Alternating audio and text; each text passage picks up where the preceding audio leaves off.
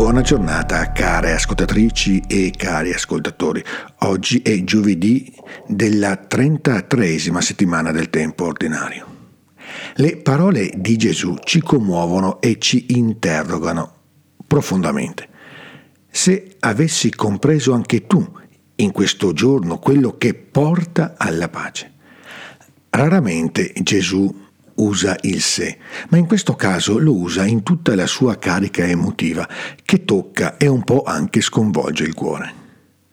In realtà non si tratta di interpretare questa parola di Gesù riducendone il significato al rifiuto dei suoi contemporanei di accogliere il suo messaggio così esigente, fino a essere percepito anche troppo scomodo.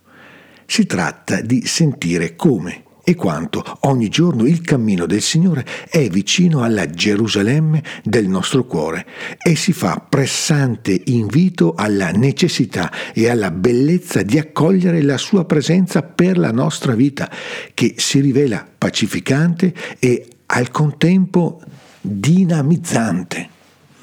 Eppure sappiamo bene come spesso il nostro cuore sia distratto come annota in un verso rovente Christian Baudin. Perdiamo il paradiso per distrazione. Potremmo reagire alle parole irrorate di lacrime di Gesù con un piccolo proposito, essere meno distratti, essere meno distratti da noi stessi. Solo così potremo sottrarci a quella terribile esperienza che fa della nostra cittadella interiore una città devastata dall'incuria interiore.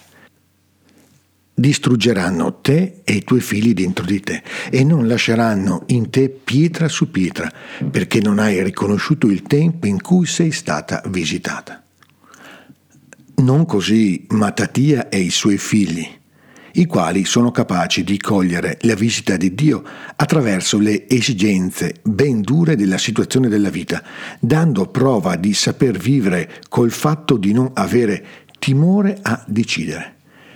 Il primo passo di questa capacità è non cedere alle lusingue. Tu sei uomo autorevole, stimato e grande.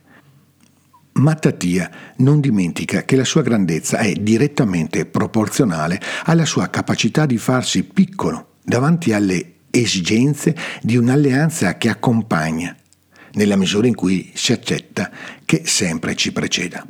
Dante, nella Divina Commedia, parla anche di coloro che hanno passato la loro vita senza fare né il bene né il male i quali vissero per se stessi, tanto che il paradiso chiude loro la porta e l'inferno non li vuole fare entrare.